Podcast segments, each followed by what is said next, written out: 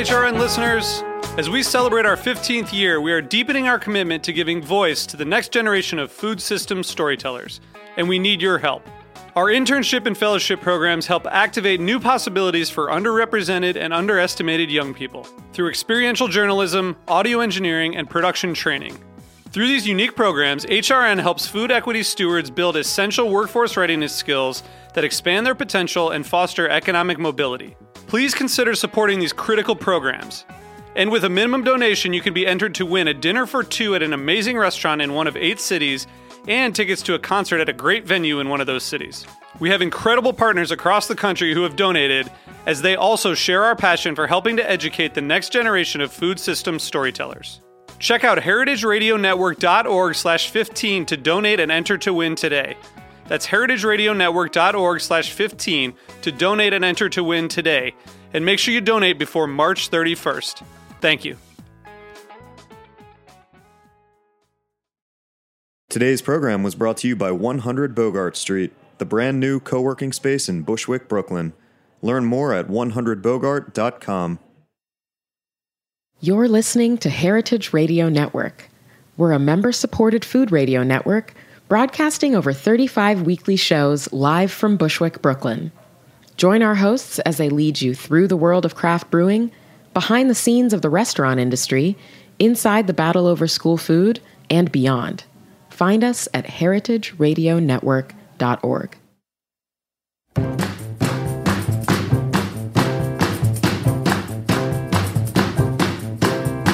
Ooh, I like the way you Whoa, the way you took it so slow. Hey, hey, you're listening to Eat Your Words on Heritage Radio Network. I'm your host, Cathy Erway, and it is a gray, gloomy, miserable Sunday in January today. That is to say, it is the perfect day for one type of food, which is noodle soup. Although I think my guest today would disagree. He would probably say that any day is a good day for noodle soup. Um, that is because he just wrote a book called Noodle Soup recipes, techniques, and obsession with over 100 recipes. And I have to say, this is not your fluffy coffee table cookbook. This is a serious scholarly, uh, scholarly uh, um, ode to noodle soup in all its historical uh, iterations and modern day uh, adaptations throughout the world. And it is written by the professor of history and food studies at University of Pacific. He's also also the author of two other food history books, and uh, it is my personal noodle soup muse, Ken Albala. How are you? Hi, thanks for having me. Thanks so much for joining us, and congrats on this book. It is such an amazing book, and uh, I gotta I gotta wonder though, what noodle soup did you make so far today?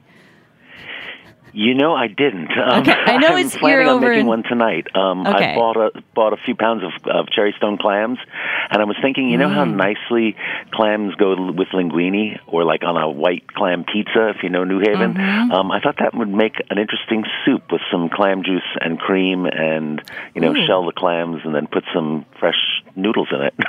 so that's what I'm going to do tonight. That is a great idea. Um, so you're over in the West Coast, so I, I don't blame you for not having made one already. But um, yeah, so this book is uh, your latest, and it really dives into the history, which I can't wait to talk a little bit more about um, with regards to noodle soup. But just to get started, why and when did you get obsessed with noodle soup? Well, it was actually a mistake. I didn't. Uh, I never sat down and said I'm going to write a book on noodle soup Uh-huh. and plan that. Um, I was actually teaching a class at uh, Boston University, and they gave me a really nice apartment, and it had no utensils at all. No, not even a pot, not a not a fork. And so I just happened to have walked down the street, um, right on Commonwealth Avenue, and bought a little little pot and some ramen, like instant ramen out of a package. And I don't know why I've never tasted it. I mean, I must have tasted it. I just not. It wasn't a thing I ate it, yeah. regularly, and it was really nice for breakfast. So I, um, you know, sort of bought some extra vegetables, and then, um, you know, threw some shrimp in and whatever, and and I just sort of got hooked on eating that for breakfast, and maybe was doing it a month or so, and thought, you know, I can make the noodles by hand, and I can use fresh, I can make the stock, and I can do all this stuff, and without realizing it, I'd already begun to collect recipes, and maybe I think I did it for about two, maybe two and a half years. Wow. And then just the book wrote itself. You know, it was, was simple after that. That that is quite a story. The best accidents, you know, happen in the kitchen. I think, Uh, Absolutely. and inspirations.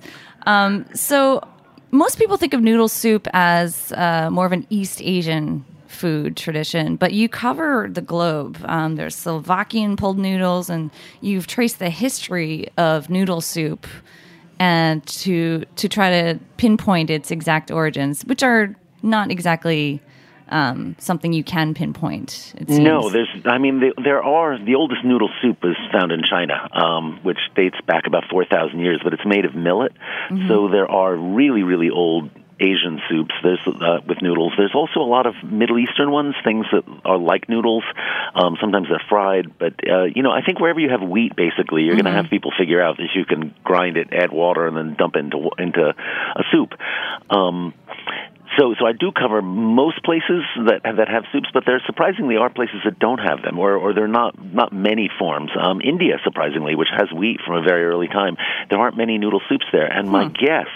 Um, and I was just having this discussion with a with a colleague. Um, I, my guess is that where places where you eat with your hands, noodle soup just becomes impossible. you know, you can't because you'd have to stick your hand into the hot soup, or you know, or sip it, or try and you know slurp the noodles Slurp. out. It would just be impossible. So I think the solution for at least for Asia, obviously, was to use chopsticks, and in the West it was um, a fork, you know, or spoon, you know, using two utensils. Right. Um, and the other interesting thing is where you do have those um, utensils. Uh, like in Italy, for example, you almost never have um, long strands of noodles in a soup. It's Right. usually very short ones that you can pick up with a spoon. You know, like Italian noodle soups usually have macaroni in them. Even German ones, when you have spätzle in a soup, Small, it's something you yeah. can you can eat with a fork. Mm-hmm. Um, but usually not long strands. So, what came first, the chopsticks or the noodles? Oh gosh, I don't know. um, chopsticks are about Han Dynasty China, so um, I don't think there's much evidence bef- long before that. So noodles are older then. Wow. So, let's talk for a minute about noodle eating skills and etiquette. Uh, eating skills is actually a funny idea for a class. I hope you teach someday skills and strategies. That would be great. That would really be great. Uh, well, slurping, of course. You know, yeah. in, in uh, Asia, it's considered polite, but I think there's a logic to it. You actually are aerating the noodles um, and soup and cooling them down just a little bit, but you're also sending the aromas up into the back of your olfactory organs ab- above your palate.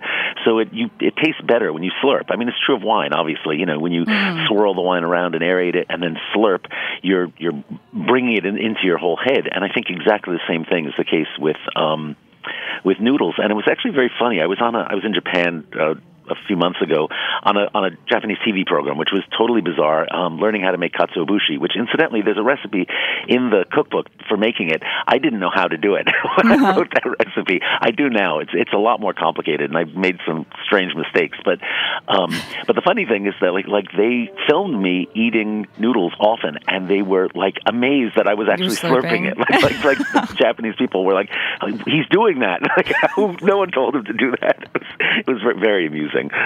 Is there anything to keep in mind while you're slurping to get the best? Yes, don't Effect. slurp too hard because you can inhale them. you know, they Yeah. will literally go right down your lungs, and I've done that a couple of times. um, so slurp gently. Okay.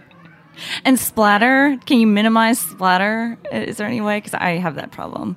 It's it is really hard, you know. And I have to say, when I started the whole project, I had facial hair, I had a beard, Right, right. you know, goatee. It's the dumbest thing on it. You just cannot eat noodle soup without getting it in your Right. beard. So I shaved, um, and Okay. I still still don't have facial hair as a result of that. How about the ideal amount to grab? I was actually cracking up reading the part um, where you describe the one approach, which is to grab a huge tangle of noodles, sort of hold it above your head and tilt your head and try to shove it into your mouth. You've seen, seen people do that. What's right? wrong I with mean, that? Yeah. Um, I guess the you know many people think you've got to eat the noodle soup very quickly, and I understand that because if it gets cold, it's just of no interest, and you really want it to be hot. And I've and I've seen people like you know if you have chopsticks, you can grab a huge wad and shove them in your mouth, and I think you know you're you're not tasting it then, you're just in, inhaling it quickly. Right. So I would say you know grab a few strands and enough that you can slurp without it um, filling your whole mouth. You know. and you want to like feel the texture and enjoy that uh, the texture of the exactly. noodles.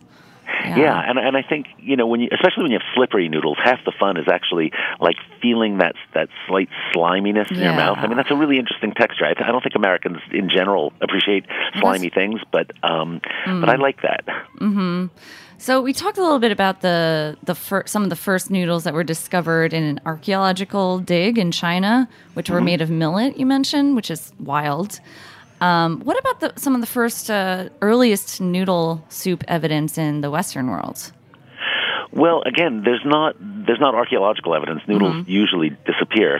they're you know they're made of wheat or some other material. Um, the one in China just happened to have been in a bowl that was overturned and then covered in rubble and, uh, in an earthquake or something like that. So, um, and they disappeared the moment that they open, you know, um, took them out. They disintegrated But they after they took took a couple of pictures. Right, but yeah. there really aren't um, there aren't comparable noodles in the West, like you might think maybe Pompeii, you know, where there's bread that incinerated and is still in its same form. Um, in Italy, for example, you really don't have noodles until the Middle Ages, and then you know they're mentioned in texts, and you know the um, story that was really made up at one point Uh-huh. uh, that uh, Marco Polo went to China and s- and brought back noodles. It's completely fabricated. Really? He says something to the effect of, "Oh, look, they have pasta just like ours." Okay. And there's you know records of noodles in um, in Italy long before Marco Polo. But I think that the connection would be with the Arabs in Sicily. I think that's probably where it came from, and then was you know the trade link links from Sicily to Genoa, and and most of the early noodle recipes in the Middle Ages in Italy um, refer to uh, Tria Januensis or uh, Trilli or Tria, some, something like that, which comes from the Arab word Itria, which comes from the Greek word Itria, which goes all the way back. So there's a, a fairly straight line linguistically. You know, there's Uh-huh. no there's no actual physical evidence. There's a couple of recipes here and there, but linguistically, I think that's where it, it points to. So the ancients had something like noodles. I think you know you could you could say even the um, ancient Roman tracta, although it's baked, it's more like a cracker. Okay. But you know that thing after it goes in layers into a laganae, which sort of you know the word lasagna comes Yes. right from that. I was wondering Um, about that. Very very similar to lasagna. So you have this quote from the poet Horace, who says something in Latin, but you translate it as "I'm going home to my pot of leeks, chickpeas, and noodles." So Yeah, well, it's again, that's it's not absolutely certain that that's a, a noodle that we would recognize as you know like raw dough thrown into boiling water. Mm, see. But I think you know if you had a big pot of soup and you took this long, you know, the square cracker like things and put them into the soup, it's almost a noodle. It's like so close. Mm-hmm. Um, and Horace, you know, of course, was trying to. Um, show the simplicity of the dish and he he didn't want fancy nonsense at some you know banquet he wanted absolute rustic homey simplicity Right. you, you find that a lot in a lot of authors in ancient Rome Juvenal especially I love this other um, poet. You, you have some quotes through literature of noodle soup. So there's this uh, poet in um, China who wrote uh, an ode, or he described a chef in action, the poet Hong Junju. He said he kneaded the dough to the right consistency, then he would drop it into the water in long strings, white like autumn silk. Yeah isn't that lovely That's really Yeah. great. Um, all right, so we're going to talk. You have so many different noodle recipes and soup recipes throughout this book from around the world that um, I want to get to, and I really want to learn more about how to make noodles. Sure. Um, we're going to cut to a quick little commercial break, and we'll be right back.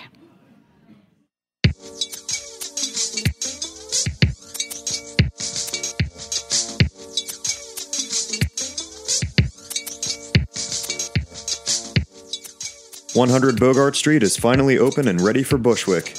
100 Bogart is a brand new, state of the art co working space that provides turnkey workspaces, including open layout desks, meeting spaces, and furnished private offices. Members have access to top notch amenities such as custom furniture, high speed internet, spacious kitchenettes with coffee and tea, printers, scanners, and much more. Alongside their professional work environment, 100 Bogart also provides exclusive educational programming for any curious entrepreneur. Heritage Radio Network has made their new office home at 100 Bogart and will host many events there in the future. For more information about their co working space, visit 100bogart.com and become a member to network, create, and educate.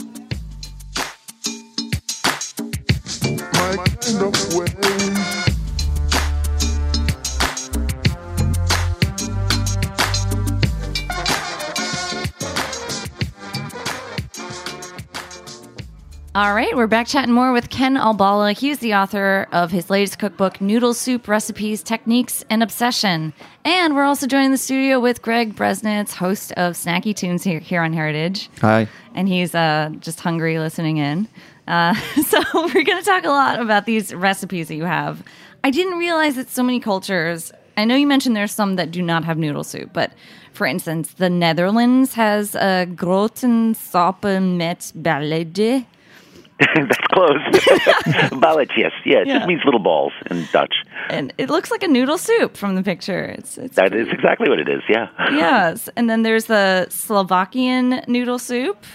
Um, there's you have some fun like absurdities too throughout this book. Yeah, I mean, I got to a point where I thought, you know, if something exists on Earth, I can probably make a noodle out of it, and it turns out that's true.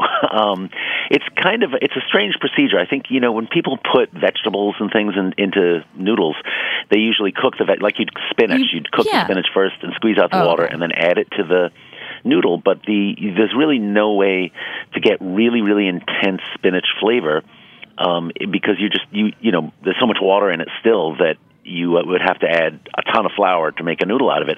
So what I decided to do was to dehydrate vegetables in a Right. you know shave them very thin, or if they're leaves, just dehydrate them, put them in a coffee grinder, and then add them in equal parts to the to flour, and then just add That's egg to bind it.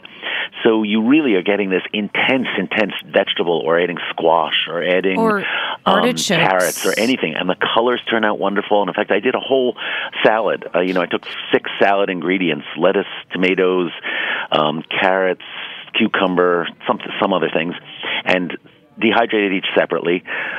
Um, ground them, made them into doughs, and then made a whole salad out of it. you know, made noodles, but with the exact same ingredients as a salad, and it looked just and tasted fantastic. Now, what is your take though on spiralizing zucchini into? And I hate this word. Well, I don't even want I to say it, but zoodles. I mean, that's not. There's nothing inherently wrong about doing that. Um, and we actually have a spiralizer in my household. I don't use it very often, but it's there. Um, I just object to you calling it a noodle. You know, it's Yeah. It's, I would perfectly agree. Greg, Greg, fine, you're but shaking your if you're gonna- head. You have a noodle. Use some starch of some kind, and it should should have the texture and flavor of a noodle. You know. It, it, it seems to just you know It's knock something down else. a- It's something any- else. Yeah, I mean we have words for a reason, right? So it's Right, vegetable. exactly. What is in a name? But- a noodle is in a name. But the cool thing, Ken, here is that you explore that there are vegetables, like you were saying, that you turn into noodles, not just by shape, though. Um, but you know, Right, forging yeah. the spinach into the noodle with the dough and so forth.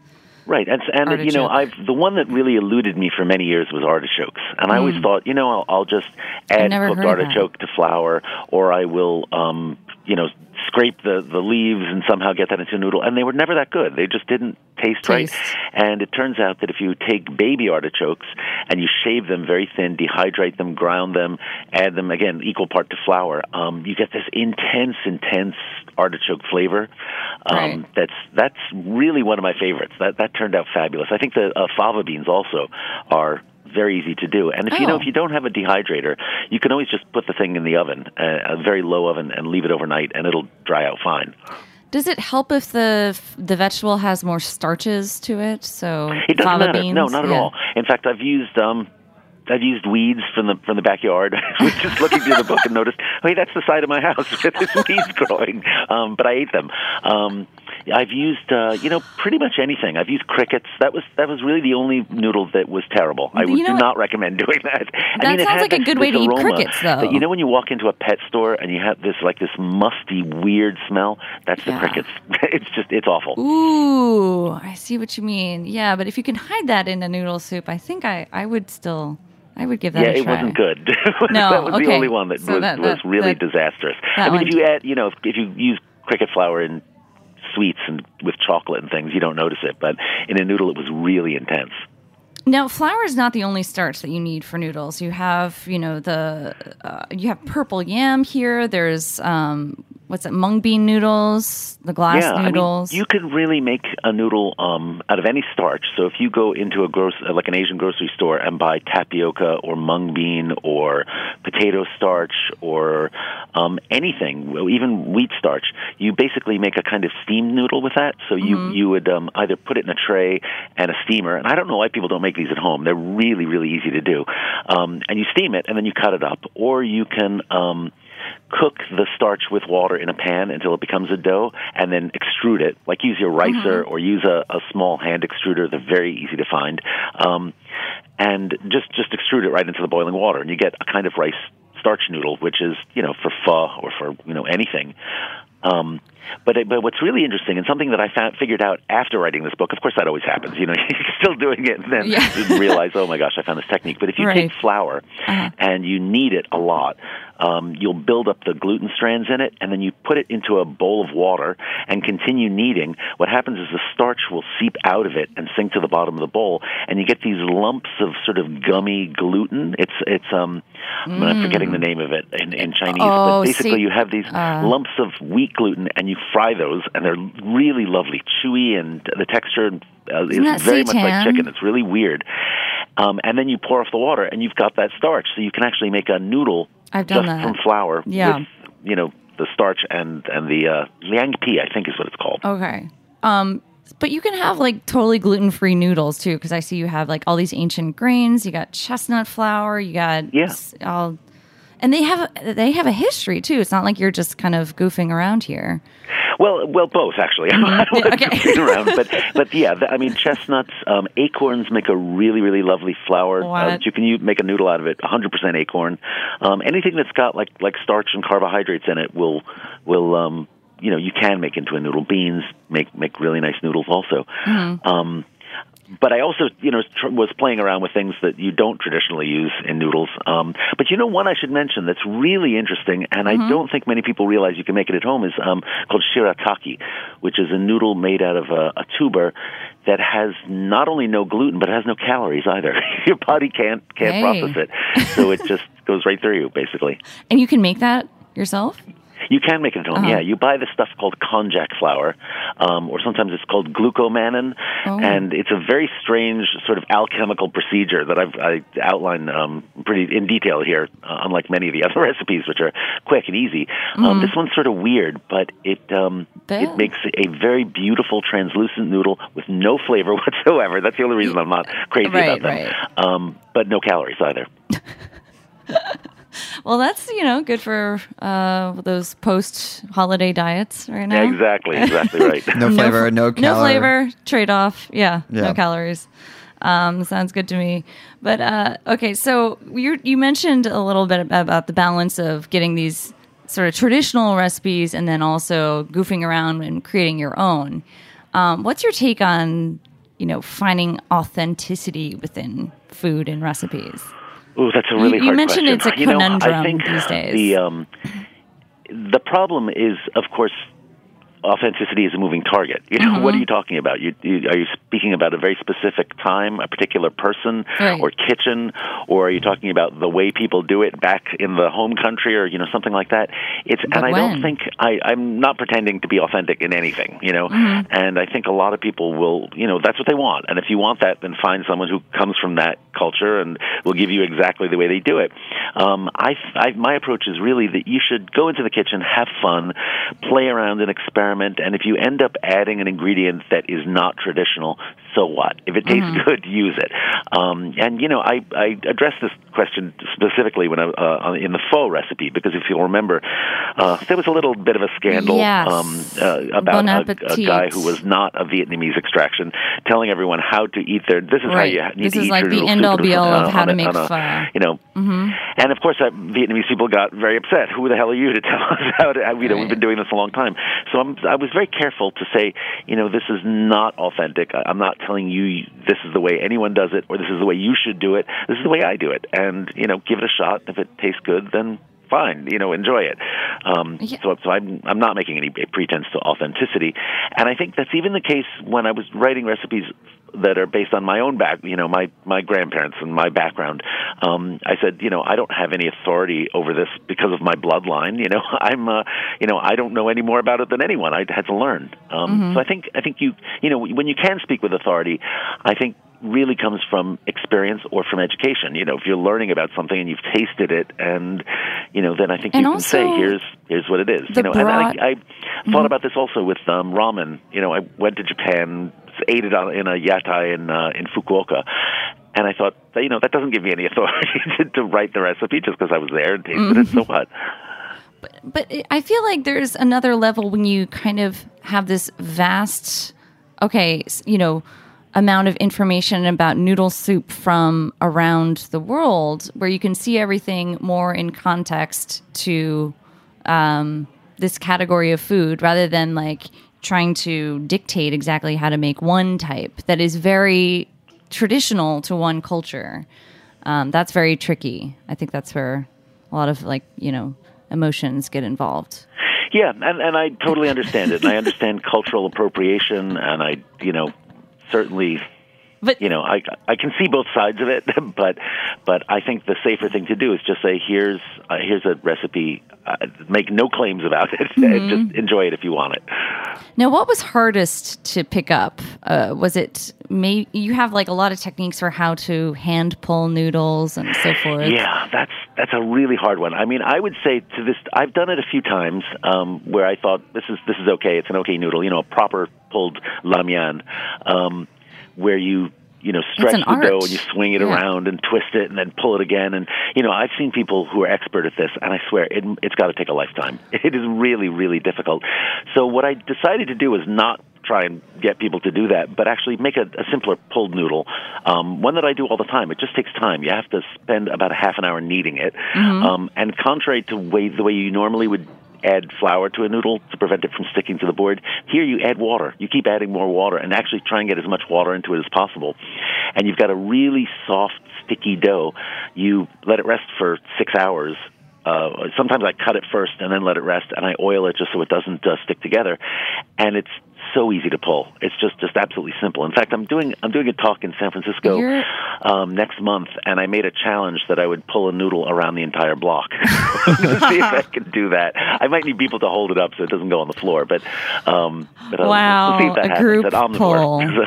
What about the uh, the micron bowl, the smallest noodle? Yes. Oh gosh, That- yeah, that that's- seems impossible. That was, um, just uh, on a whim, I thought, let me see if I can make the smallest noodle um, possible. So I, so I actually threw that bowl. I'm not sure you, that it's Oh, clear in the book that, that all the pottery in there I made also, um, and I took all the pic- pictures. You know, the um, just. Um, Figured out how to, take, to do photography, basically. Uh, Yeah, in the course so of the book. this- this But- bowl but is, like, case, on your the- finger. the tiniest, tiniest Yeah. bowl that fit into my um, right on my fingertip and the noodles themselves, you know, I just got out a magnifying glass and basically used you know, maybe a thimble full of noodle, you know, of dough to, to make the noodles. I also thought, let me see if I can make the largest noodle on earth, and I thought of you know putting the dough on the driveway, rolling What? it out, and and, hose, and you know pouring hot water over it to make it. And I thought this is this, this has gotten to be a little absurd, so I stopped there. Okay, yeah, because how do you then cook it? Because it's not a noodle until it's cooked, right? That's right. Um, I was thinking a bathtub full of hot water. Okay.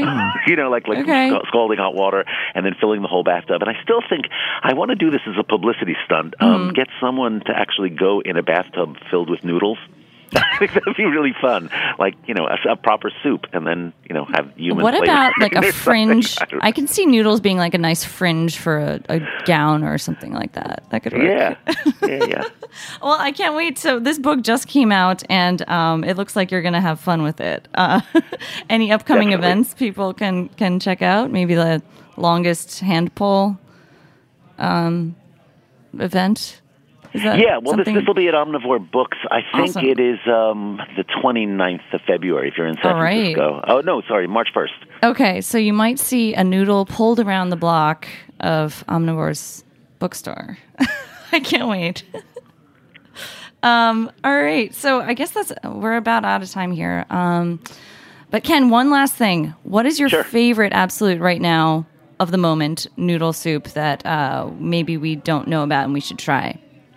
Oh gosh, I think if you make a, a stock of crabs, like like the crab shells and shrimp shells, save them up for a long time, and make a really intense shellfish stock, Mm-hmm. and put a rice noodle in it with a little lemon and a ton of cilantro, a hit of sriracha. Um, that is just Wow. heaven. That It's so sounds good. really good. Rice noodles, and so for that light flavor, you can taste all the crabby. Nice. Yep, and, and right. crab meat, of course. You know, or whole shrimp, or you or you chop up the raw shrimp really finely and make little balls out of them, held Mm. together with a little starch, and just drop them into the soup. That is so good.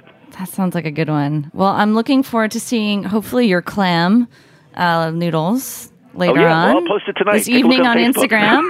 so definitely check out. Um, can people follow you on Twitter um, and Uh, sure. I, Instagram? yes, I'm on Twitter. I'm on Instagram. Uh, most everything I post is on Facebook, though. All right.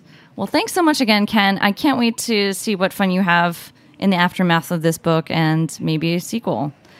So, Okay. Well, thanks so much for having me. This was a ball. all right. Thanks, Greg. Thanks for having me, Cathy. All right. Thanks, everyone at Heritage. We'll see you next week on Eat Your Words.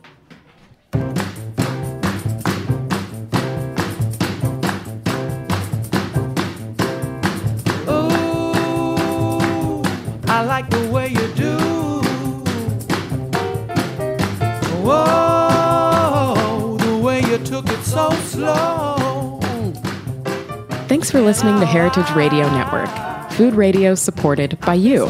For our freshest content and to hear about exclusive events, subscribe to our newsletter.